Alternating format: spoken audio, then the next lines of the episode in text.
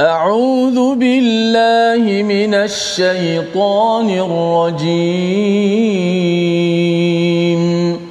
بسم الله الرحمن الرحيم. الحمد لله رب العالمين. الرحمن الرحيم.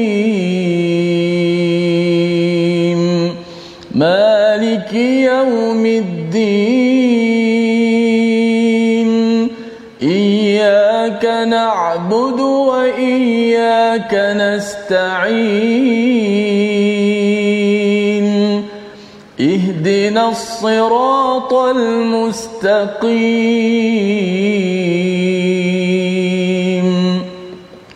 صراط الذين أنعمت عليهم غير المغضوب عليهم ولا الضالين.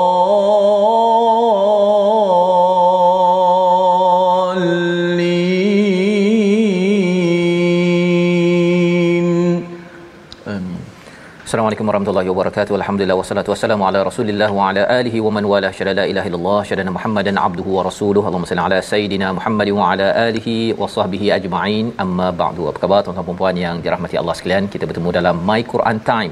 Baca faham amal pada hari ini untuk kita menyambung kepada kisah babak semalam yang amat-amat mendebarkan. Apabila Firaun menyatakan uh, hujah kepada Nabi Musa alaihi salam tentang tarbiyah ya beliau sudah pun memberi jasa kepada Nabi Musa dan kemudian kamu sanggup untuk berbuat sesuatu aku tahu kamu buat apa pada pada beberapa tahun yang lepas. Dan pada hari ini kita ingin menyambung kepada kisah tersebut dengan halaman 368 yang akan ditemankan bersama pimpinan Al-Fadhil Ustaz Tirmizi Ali. Apa khabar Ustaz? Baik, Alhamdulillah Ustaz Fas. Khabar Ustaz Fas ini? Baik, alhamdulillah tak sabar nak sambung Ustaz. Betul. tak sabar nak sambung ya balasan ataupun apakah respon daripada Nabi Musa ya Betul. bila dia bawakan mesej untuk beriman kepada Allah tetapi uh, Firaun dia mempunyai kemahiran untuk tukar topik Ha, tukar topik ya. Dan tukar topik itu adalah untuk menyebabkan Nabi Musa ini uh, terjejas emosinya. Nanti bila marah apa jadi tuan-tuan? Kita tidak boleh untuk bercakap perkara yang lurus yang baik di dalam dalam kehidupan. Mari sama-sama kita mulakan dengan doa kita. Subhanakala ilmalana illa ma 'allamtana innaka antal alimul hakim. Rabbi zidni ilma. Kita saksikan apakah ringkasan sinopsis bagi halaman 368 daripada ayat 20 hingga 22 kita akan melihat jawapan Nabi Musa berkenaan kesalahannya ya berkaitan dengan apakah budi yang telah pun di, diterima selama ini dan disambung selepas itu perdebatan antara Nabi Musa dan Firaun tentang ketetapan wujudnya Allah Subhanahu Wa Taala. Mesej paling penting yang ingin dibawakan kepada kepada kaum Firaun. Kemudian disambung kepada inilah yang kita akan lihat ya mukjizat Nabi Musa dan anggapan Firaun mukjizat itu sihir pada ayat 32 hingga 37 dan keimanan para ahli sihir kepada Allah dalam temasya besar yang kita akan lihat bagaimana proses itu ber berlaku. Jadi mari sama-sama kita baca dahulu ayat 20 hingga 29 untuk sama-sama kita melihat apakah sambungan babak episod semalam kisah Nabi Musa musim yang ke kedua. Silakan Ustaz. Baik, alhamdulillah. Terima kasih Al-Fadhil Ustaz Tuan Fazrul, penonton-penonton, sahabat-sahabat Al-Quran. Alhamdulillah terus kita bersama-sama dalam My Quran Time baca faham amal. Uh, teruskan share buat penonton-penonton di Facebook boleh tekan lagi butang share di bawah tersebarkan lagi majlis kita uh, My Quran Time ke seluruh uh, sahabat-sahabat kita yang berada di luar sana dan juga mudah-mudahan Allah Taala permudahkan segala urusan kita. Allah ceriakan semua diri kita dengan Al-Quran. Karim. Alhamdulillah, saya pasti uh, para penonton yang mengikuti My Quran Time sejak daripada sebelum ini dan semalam kita masuk ke surat yang pertama surah Asy-Syu'ara hari ini kedua. Sudah pasti babak seterusnya sebagai kata Ustaz Fazrul dan juga sinopsis tadi. Uh, makin uh, mencabar dan makin uh, sampai kepada kemuncak apa yang berlaku untuk kisah ini sudah pasti kita nak tahu apakah dia punya pengajaran-pengajaran dan nilai yang boleh kita ambil Jom sama-sama kita baca terlebih dahulu ayat yang ke-20 hingga ayat yang ke-29. أعوذ بالله من الشيطان الرجيم قال فعلتها إذا وأنا من الضالين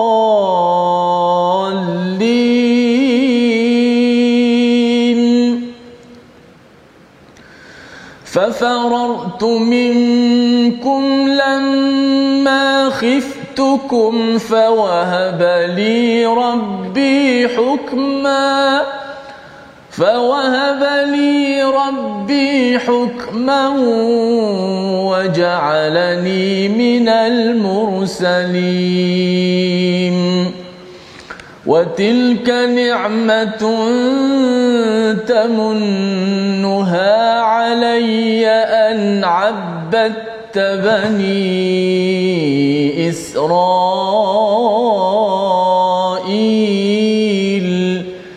قال فرعون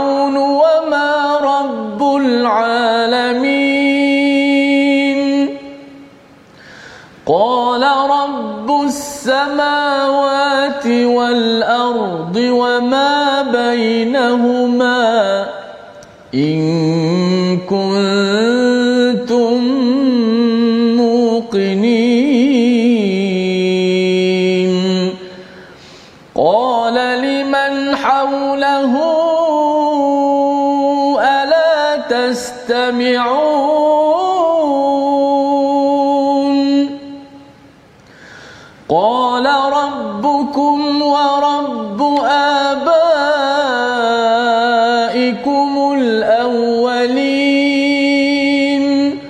قال ان رسولكم الذي ارسل اليكم لمجنون. قال رب المشرق والمغرب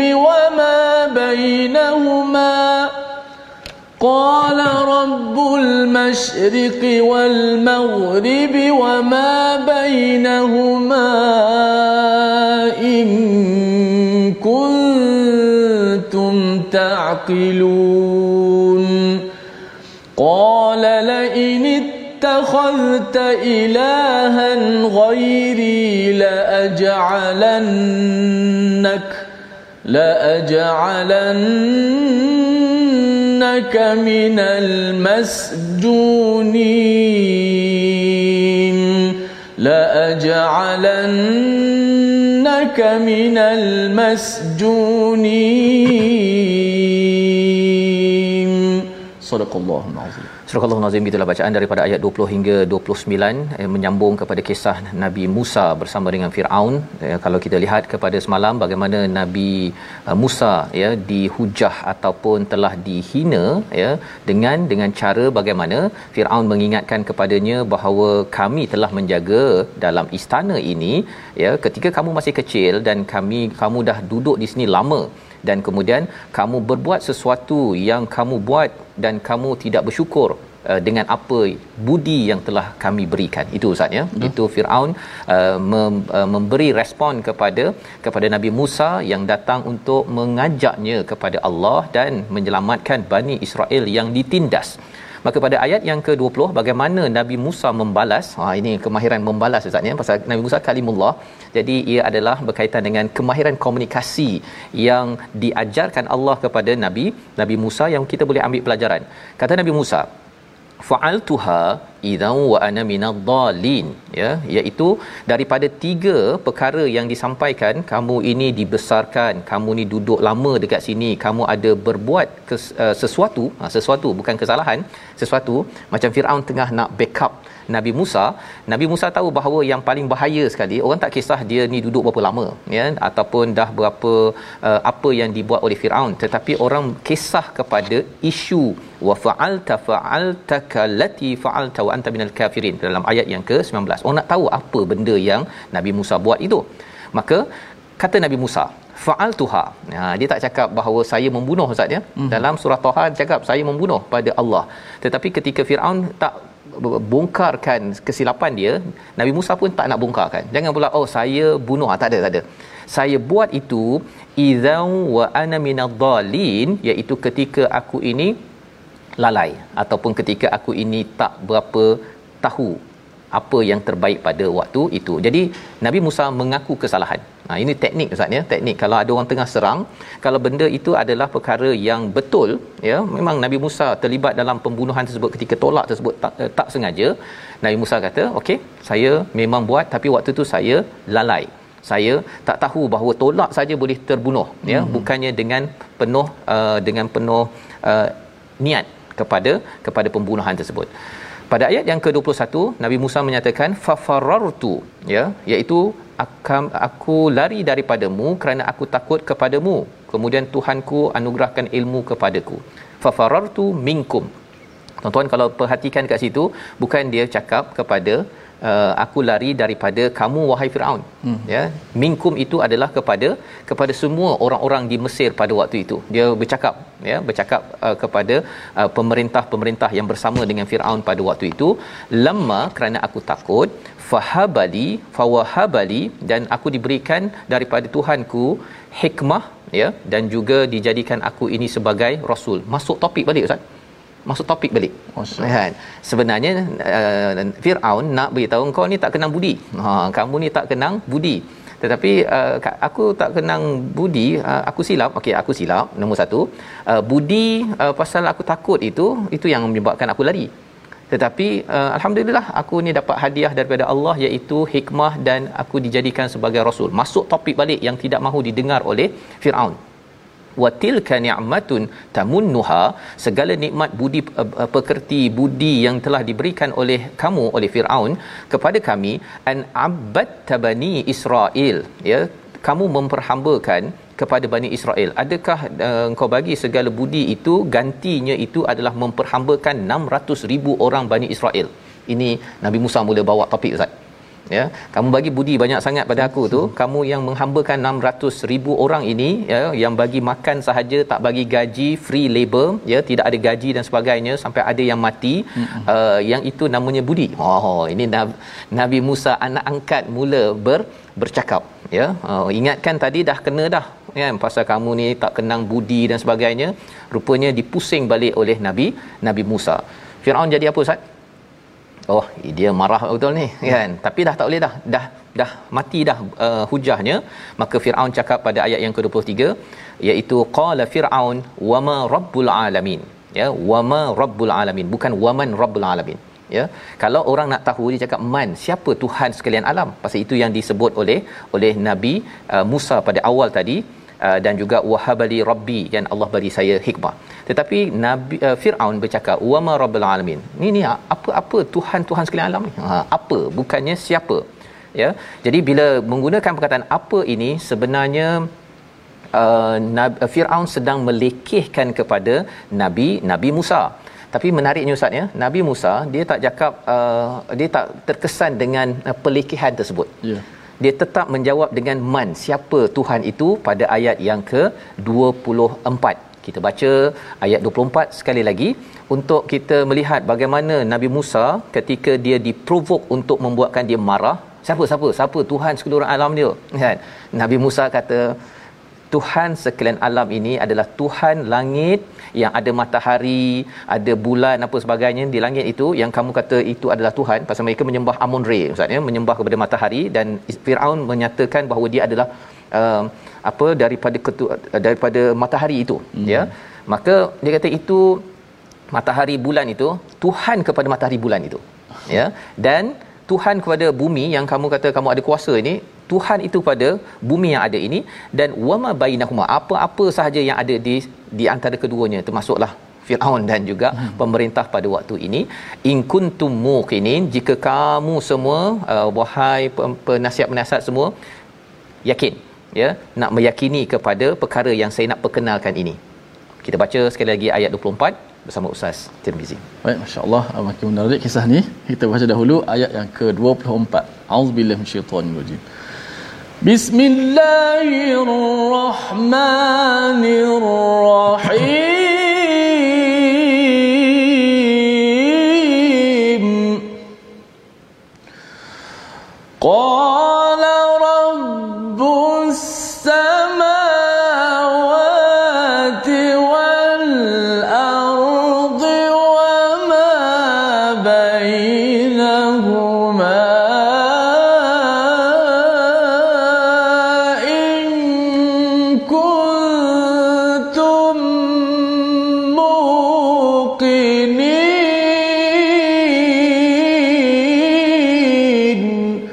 Sadaqallahul azim. Sallallahu azim ayat 24 ini menjelaskan kepada kita bagaimana Nabi Musa ya berbanding dia hanya melayan kepada Firaun yang menyebabkan beliau boleh marah apabila diperlekehkan. Tetapi Allah ya Allah dah janji pada ayat yang ke-15 kalla bahkan tidak ada isu. Kamu nanti akan terjaga emosi kamu boleh bercakap dengan lurus. Maka pada waktu ini Nabi Musa menjawab bahawa Tuhan yang kamu kata siapa siapa siapa Tuhan itu? Eh, apa Tuhan? Apa Tuhan? Rupanya dijawab dengan siapa Tuhan itu? Tuhan langit dan bumi dan di antara keduanya. Apa saja yang ada di antara keduanya? In kuntum muqinin maka pada ayat yang ke-25 kata Firaun liman haulahu ala tastami'un. Kepada orang-orang yang berada di sekitarnya mungkin uh, menteri ke penasihat ke cleaner ke apa sebagainya ustaz ya dia cakap eh kamu dengar tak apa yang dinyatakan ini? Ha oh, kan? Dia mula untuk bercakap kepada pe penasihat-penasihat. Dia punya kuncu-kuncunya lah. Kamu dengar tak apa yang dicakapkan ini? Kata Nabi uh, Musa ha, pada ayat yang ke-26 Firaun dah tak dah dah tak kisah dah. Dia dah sedang bergegar ya dengan hujah-hujah yang diberikan. Nabi Musa buat tak tahu je. Buat dono Ustaz. Ya Nabi Musa cakap apa? Rabbukum wa rabbu abaikumul awwalin. Tuhan kamu semua ya penasihat-penasihat semua dan juga Tuhan nenek moyang kamu semua yang terdahulu itulah Tuhan yang ditanyakan tadi ma rabbus samawati wal ataupun ma rabbul alamin. Nabi Musa fokus kepada misinya tidak terkesah dengan emosi yang dibawakan oleh oleh Firaun. Firaun dah gelabah dah ni. Maka kata uh, Firaun qala ya inna rasulakumul ladzi ursila ilaikum lamajnun ya sesungguhnya rasul kamu siapa rasul Ustaz? Sekarang ni pasal orang semua dah ter terdiam dengar Nabi Musa bercakap. Insyaallah Firaun cakap rasulakum. Oh, ini rasul kamu ini diutuskan ini, dia ni gila ni sebenarnya kepada kamu ni. Firaun menuduh kepada kepada Nabi Musa ini sebagai gila dan dia pun dah macam tak boleh buat apa dah ni. Dia tengok semua orang terdiam terpinga semua terpinga-pinga pasal hujah itu pap pap pap habis dipatahkan oleh Nabi Nabi Musa. Nabi Musa cakap apa pada ayat yang ke-28 Qala masih lagi Nabi Musa bercakap tak kisah kau cakap aku gila ya. Tuhan Masyriq wal Maghrib, timur dan barat dan juga apa yang ada di antara keduanya jika kamu berakal. Oh subhanallah ya. Tadi Firaun cakap ni rasul kamu ni gila ni. Tetapi Nabi Musa cakap It's okay ya. Tuhan yang kamu cakap Rabbul Alamin itu adalah Tuhan yang menguasai timur dan barat pasal Mesir ini memang kuasanya besar ustaz ya. Hmm. Jadi bila Tuhan timur dan barat dan apa saja di antara keduanya, kamu fikir-fikirlah ya kalau orang yang berakal dia akan fikir betul-betul. Oh, ini sebagai cara sopan berhujah balik kepada kepada orang yang oh, semangat sangat ustaz ya. kepada orang yang cakap gila. Ya. Ya, dia tak cakap pada uh, Firaun, uh, tak aku tak gila, aku tak gila tak fikirlah fikirlah sendiri. Lu boleh fikir lu fikir sendiri. Ha ya kalau adalah uh, istilah itu pada zaman nabi nabi Musa ini.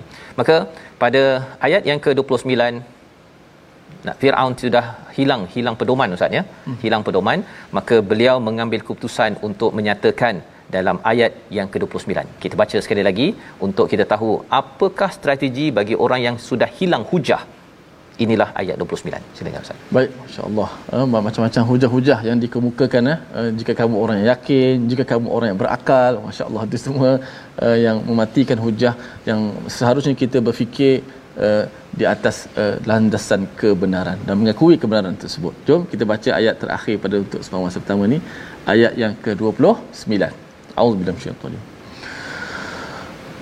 قال لئن اتخذت إلها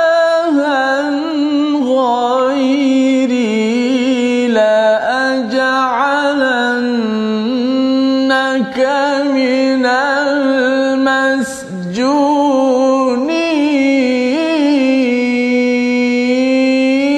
المسجونين صدق الله dia Firaun berkata sesungguhnya jika engkau menyembah Tuhan selain aku pasti aku masukkan engkau ke dalam penjara.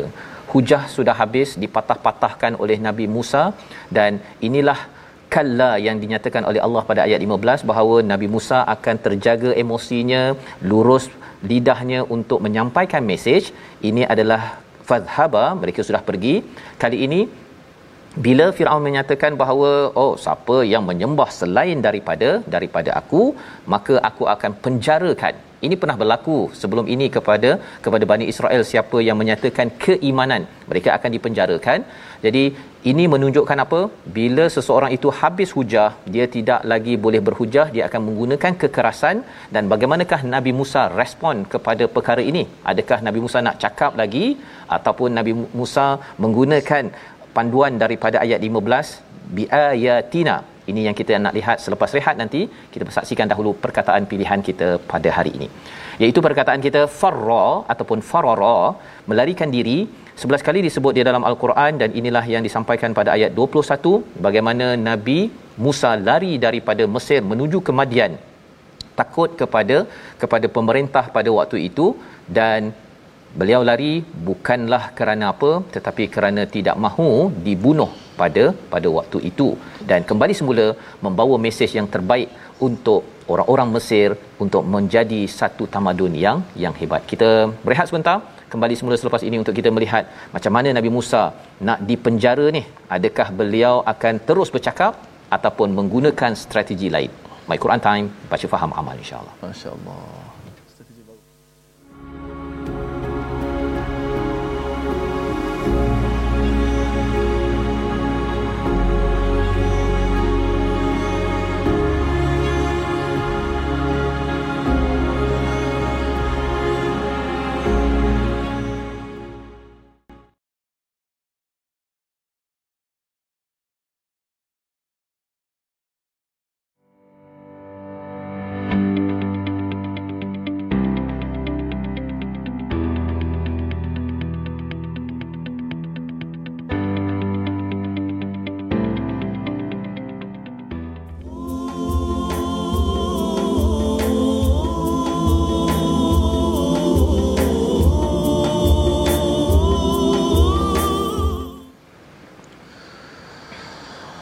فألقى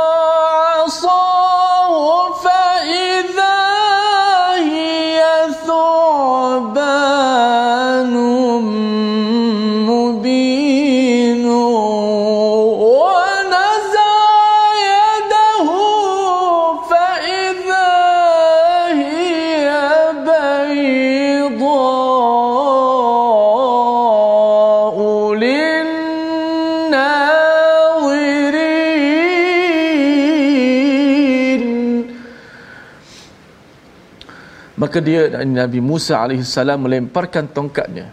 Tiba-tiba ia menjadi ular. Dan juga ia mengeluarkan tangannya. Tiba-tiba tangan itu menjadi putih bercahaya Bagi orang-orang yang melihatnya. Inilah kemuncak ayat yang berlaku ketika termasyar tersebut Yang insya-Allah akan dikupas dan ditadabbur pencerahan oleh Ustaz Fazrul sebentar nanti.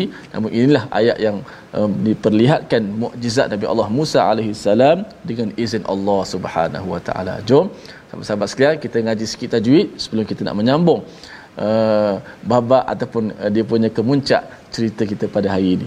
Baik uh, untuk uh, tajwid perbahasan terakhir bagi hukum ra yang mana ra yang dibaca dengan tebal ini ada kira perbahasan yang terakhir tentang ra keadaan ra yang dibaca dengan tebal. Itulah huruf ra yang dibaca dengan tebal ataupun tafkhim yang mana keadaannya huruf ra yang sakinah ra yang mati. Dan huruf sebelumnya berbaris kasrah baris bawah.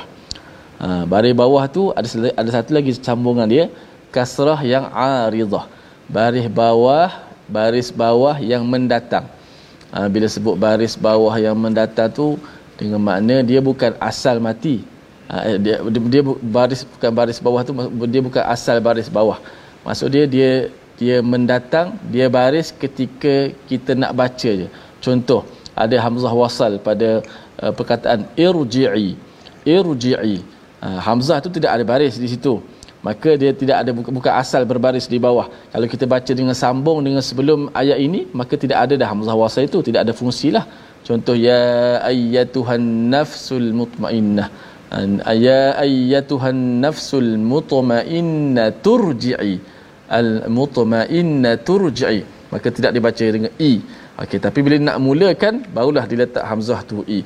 Itu masuk mati huruf baris bawah yang mendatang bukan asal mati. Nak mulakan pada kalimah tersebut hamzah wasal barulah ada barisnya. Barulah diletak barisnya.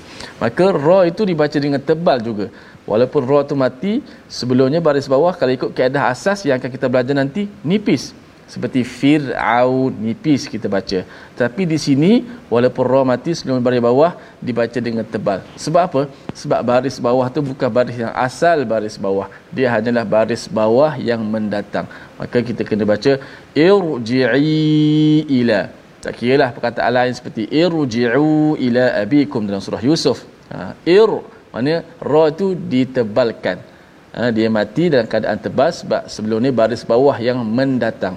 Bukan baris bawah yang asli. Kalau baris bawah yang asli, dia akan kembali kepada keadaan biasa nipis. Seperti kita baca fir'aun nipis. Ha, so, wallahu a'lam. Terima kasih ucapkan pada Ustaz Tirmizi berkongsi pada hari ini terus kita melihat Ustaznya tebal nipis dalam bacaan kita dan kita ingin meneruskan uh, kisah Nabi Musa sebentar Betul. tadi mm-hmm. apabila sudah pun berhujah berkali-kali ya Nabi Musa tetap untuk memperkenalkan Rabbul Masyriqi wal Maghrib wa ma bainahuma ya satu uh, Tuhan uh, timur dan barat kuasa yang besar ya sebenarnya kuasa besar ini ustaz ya. Kalau sampai hmm. sekarang pun kalau kita bercakap tentang Mesir ini dia punya kesannya itu ada sampai kepada kuasa besar sekarang uh, oh. kepada United States. Allah. Nah tahunya kat mana? Pergi kat duit dia tu tengok ada piramid itu kan? Uh itu adalah lambang betapa mereka amat kagum kepada tamadun yang menguasai timur barat pada waktu pada waktu itu. Jadi uh, Firaun tidak akan uh, mahu kalah ustaz ya. Tidak mahu kalah. Jadi kerana tidak ada hujah maka dia mengambil keputusan untuk memenjarakan Nabi Musa kalau kamu teruskan juga. Nah itu lambang sebenarnya dah kalah dah. Ya. Orang dah kalah, dia tak boleh buat apa lagi dengan hujah, maka dia akan masukkan orang ke dalam penjara. Sebabnya dalam sesuatu perkara kita gunakan hujah, ya, kita gunakan ilmu, jangan guna penjara untuk mengawal sesuatu perkara. Maka Nabi Musa dah tahu dah, oh ini nak kena penjara ni tak boleh teruskan dah kalau saya bercakap lagi penjara habislah dakwah yang nak disampaikan maka ayat 30 hingga 39 adalah respon daripada Nabi Musa alaihi salam strategi baru dalam komunikasi masih di dalam istana di bumi Mesir bersama Ustaz Tirmizi. Masya-Allah ha taktikal demi taktikal strategi baru pula yang digunakan untuk berdakwah Nabi Musa alaihi salam kita baca terlebih dahulu ayat 30 dan hingga 39 untuk kita menyaksikan uh, temasya yang akan berlaku nanti insya-Allah. أعوذ بالله من الشيطان الرجيم. قال أولو جئتك بشيء مبين.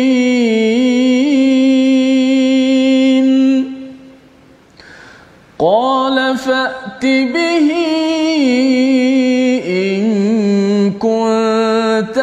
الصادقين. فألقى عصاه فإذا هي ثعبان مبين. ونزع يده فإذا هي بيضاء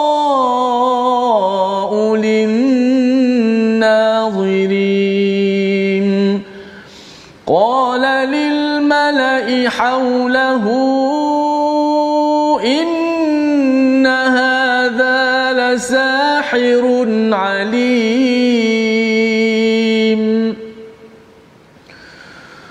يريد أن يخرجكم من أرضكم بسحره فماذا تأمرون؟ قالوا أرجه وأخاه وبعث في المدائن حاشرين. يأتوك بكل سحار عليم. فجمع السحرة ساجدين فجمع السحرة لميقات يوم معلوم وقيل للناس وقيل للناس هل أنتم مجتمعون؟ صدق الله. Surah Al-Azim kita bacaan ayat 30 hingga 39 kita menyambung kepada apakah respon daripada Nabi Musa kepada ancaman daripada Firaun untuk memenjarakan kepada kepada mereka yang berbuat onar di dalam di dalam bumi Mesir merujuk kepada Nabi Musa yang berhujah ya berhujah dan berhujah dan menang ya. Pada waktu ini pada ayat 30 Nabi Musa berkata, "Adakah engkau akan melakukan itu walaupun aku tunjukkan kepadamu suatu bukti yang yang nyata?" Bisyai'im mubin. Ini kalau kita rujuk balik pada ayat yang ke-15 bila Allah kata, "Fadhhaba, pergilah ya. Pergilah kamu tidak akan ada masalah bila dari segi dari segi perasaan, dari segi hati, dari segi apa? Uh, lisan untuk bersoal jawab dengan dengan Firaun. Don't worry, don't worry tetapi bila sudah kata tak boleh cakap lagi dah maka pada waktu ini bukan sekadar fadhhaba Allah berikan ekstra. Bi ayatina dengan mukjizat-mukjizat ayat-ayat kami maka pada waktu ini kena guna strategi nombor dua ustaz. Bi ayatina bi ayatina maka nabi Musa memperkenalkan uh, kamu nak penjarakan ke? Kalau saya ada bawa sesuatu yang yang hebat. Menakjubkan sesuatu eh? yang menakjubkan ya.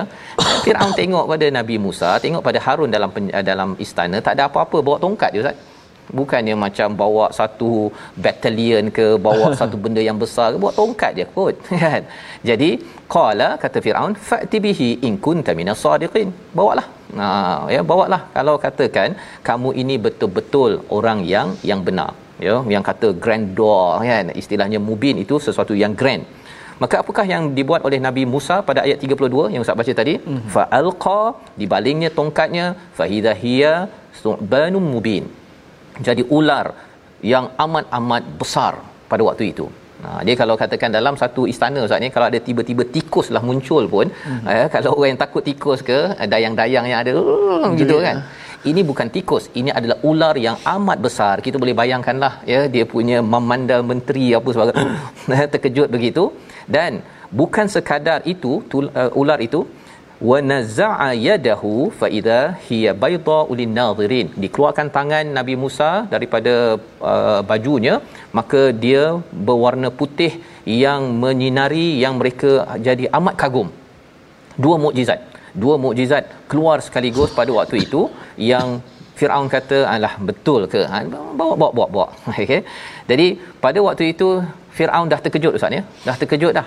Maka Firaun bercakap pada ayat 34 qala lil mala'i haulahu ha, kalau kita tengok pada ayat 25 haulahu liman haulahu kepada orang-orang cleaner kepada dayang-dayang apa sebagainya.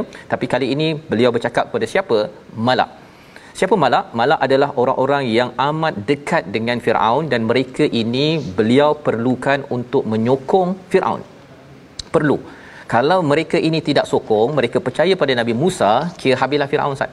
Betul. Maka strategi kali ini Firaun kata malak ha okey. Inna hadza lasahirun alim. Ini betul-betul adalah sihir yang yang pandai. Ha, ini betul-betul sihir yang pandai. Dia beritahu kepada mereka semua, okey ini satu polisi. Kita kena umumkan ini memang sihir yang pandai, Allah. yang bijak, ya. Dan apa sebab uh, ini bahaya? Ya, yuridu an yuhrijakum sebenarnya dia nak mengeluarkan kamu semua daripada bumi kinanah bumi Mesir ini. Ha ya pada ayat yang ke-35. Firaun dah tak ada tak ada modal lah ustaz. Jadi dia menang, apa menakut-nakutkan kepada malak orang-orang penting di situ. Kalau kamu tak sokong saya, kamu pun akan habis. Hmm. Padahal sebenarnya dia yang takut. Tapi dia mesti confident Ustaz ya sebagai ketua kepada kerajaan ini dia kena tunjukkan bahawa kita kalau kita tak buat sesuatu, kamu semua akan keluar daripada bumi ini dengan sihirnya famadza ta'murun apakah yang kamu sarankan ha Firaun dah mula ni ustaz dah jadi lembut dah mm-hmm. Firaun ni memang dikenali sebagai yang amat zalim. Ya semua orang takut nak memberi cadangan tapi kali ini dia minta cadangan. Dia minta cadangan. Maka kata uh, Mamanda Menteri ya orang-orang malak pada waktu itu dengan perkataan pada ayat 36 kita baca ayat 36 ini untuk kita melihat bagaimana mereka memberikan cadangan-cadangan satu untuk pangkat mereka. Tetapi lebih daripada itu ialah sebenarnya pada waktu ini mereka sudah buntu macam mana untuk menyelamatkan keadaan Nabi Musa nampaknya sudah menang dari segi awalnya mendengar Ustaz ya. Yeah. Dengar saja dia orang dah kagum dah. Tengok pula, tengok biayatina dengan ular dan juga tangan jadi putih tadi itu, bukan sopak tetapi tangan yang memang ini luar biasa. Maksudnya pertama dengan dengar, yang kedua dengan lihat mereka rasa dah hilang, habis dah. Ya, dah habis. Maka ayat 36 cadangan daripada Mamanda Menteri. Silakan Ustaz. Oh, cadangan pula Ustaz. Ya. Masya-Allah. Baik sahabat-sahabat sekalian, eh, ada sahabat-sahabat kita komen eh, Ajah Maznah Haji Ibrahim tadabbur Quran hari ini fokus tentang debat uh, apa nama ni Nabi Musa dan juga Firaun uh, dan boleh di, uh, boleh bayangkan dah cuba cuba bayangkan apa yang Ustaz Fah sebut tadi mereka cuba sahabat-sahabat cuba bayangkan macam mana berlaku dialog tersebut memang kita akan rasa seronok kita akan rasa tenang dengan uh, tak ada walaupun kisahnya berat kisahnya kita kata panas tapi sebenarnya seronok sebab kita bersama dengan Al-Quranul Karim masya-Allah. Uh, ada satu kata-kata Ustaz Fah ahli ahli bijak pandai dia kata iqra minal Quran uh, biqadari ma turid minas sa'adah. Bacalah daripada al-Quran mana banyakkan masa kita dengan al-Quran sekadar mana kamu nak perlukan daripada kebahagiaan. Maknanya banyaknya masa kita dengan al-Quran banyak itulah bahagia kebahagiaan kita, kita tapi kalau kita kurang masa dengan al-Quran kita akan rasa serabut kita akan rasa kurang ha, okay. walaupun cerita ni panas sangat hot tapi sebenarnya kita seronok tadabbur surah ini jom kita baca ayat 36 ha, kata-kata daripada ni menteri pula memandang menteri ah okey auzubillahi minasyaitanir قالوا أرجه وأخاه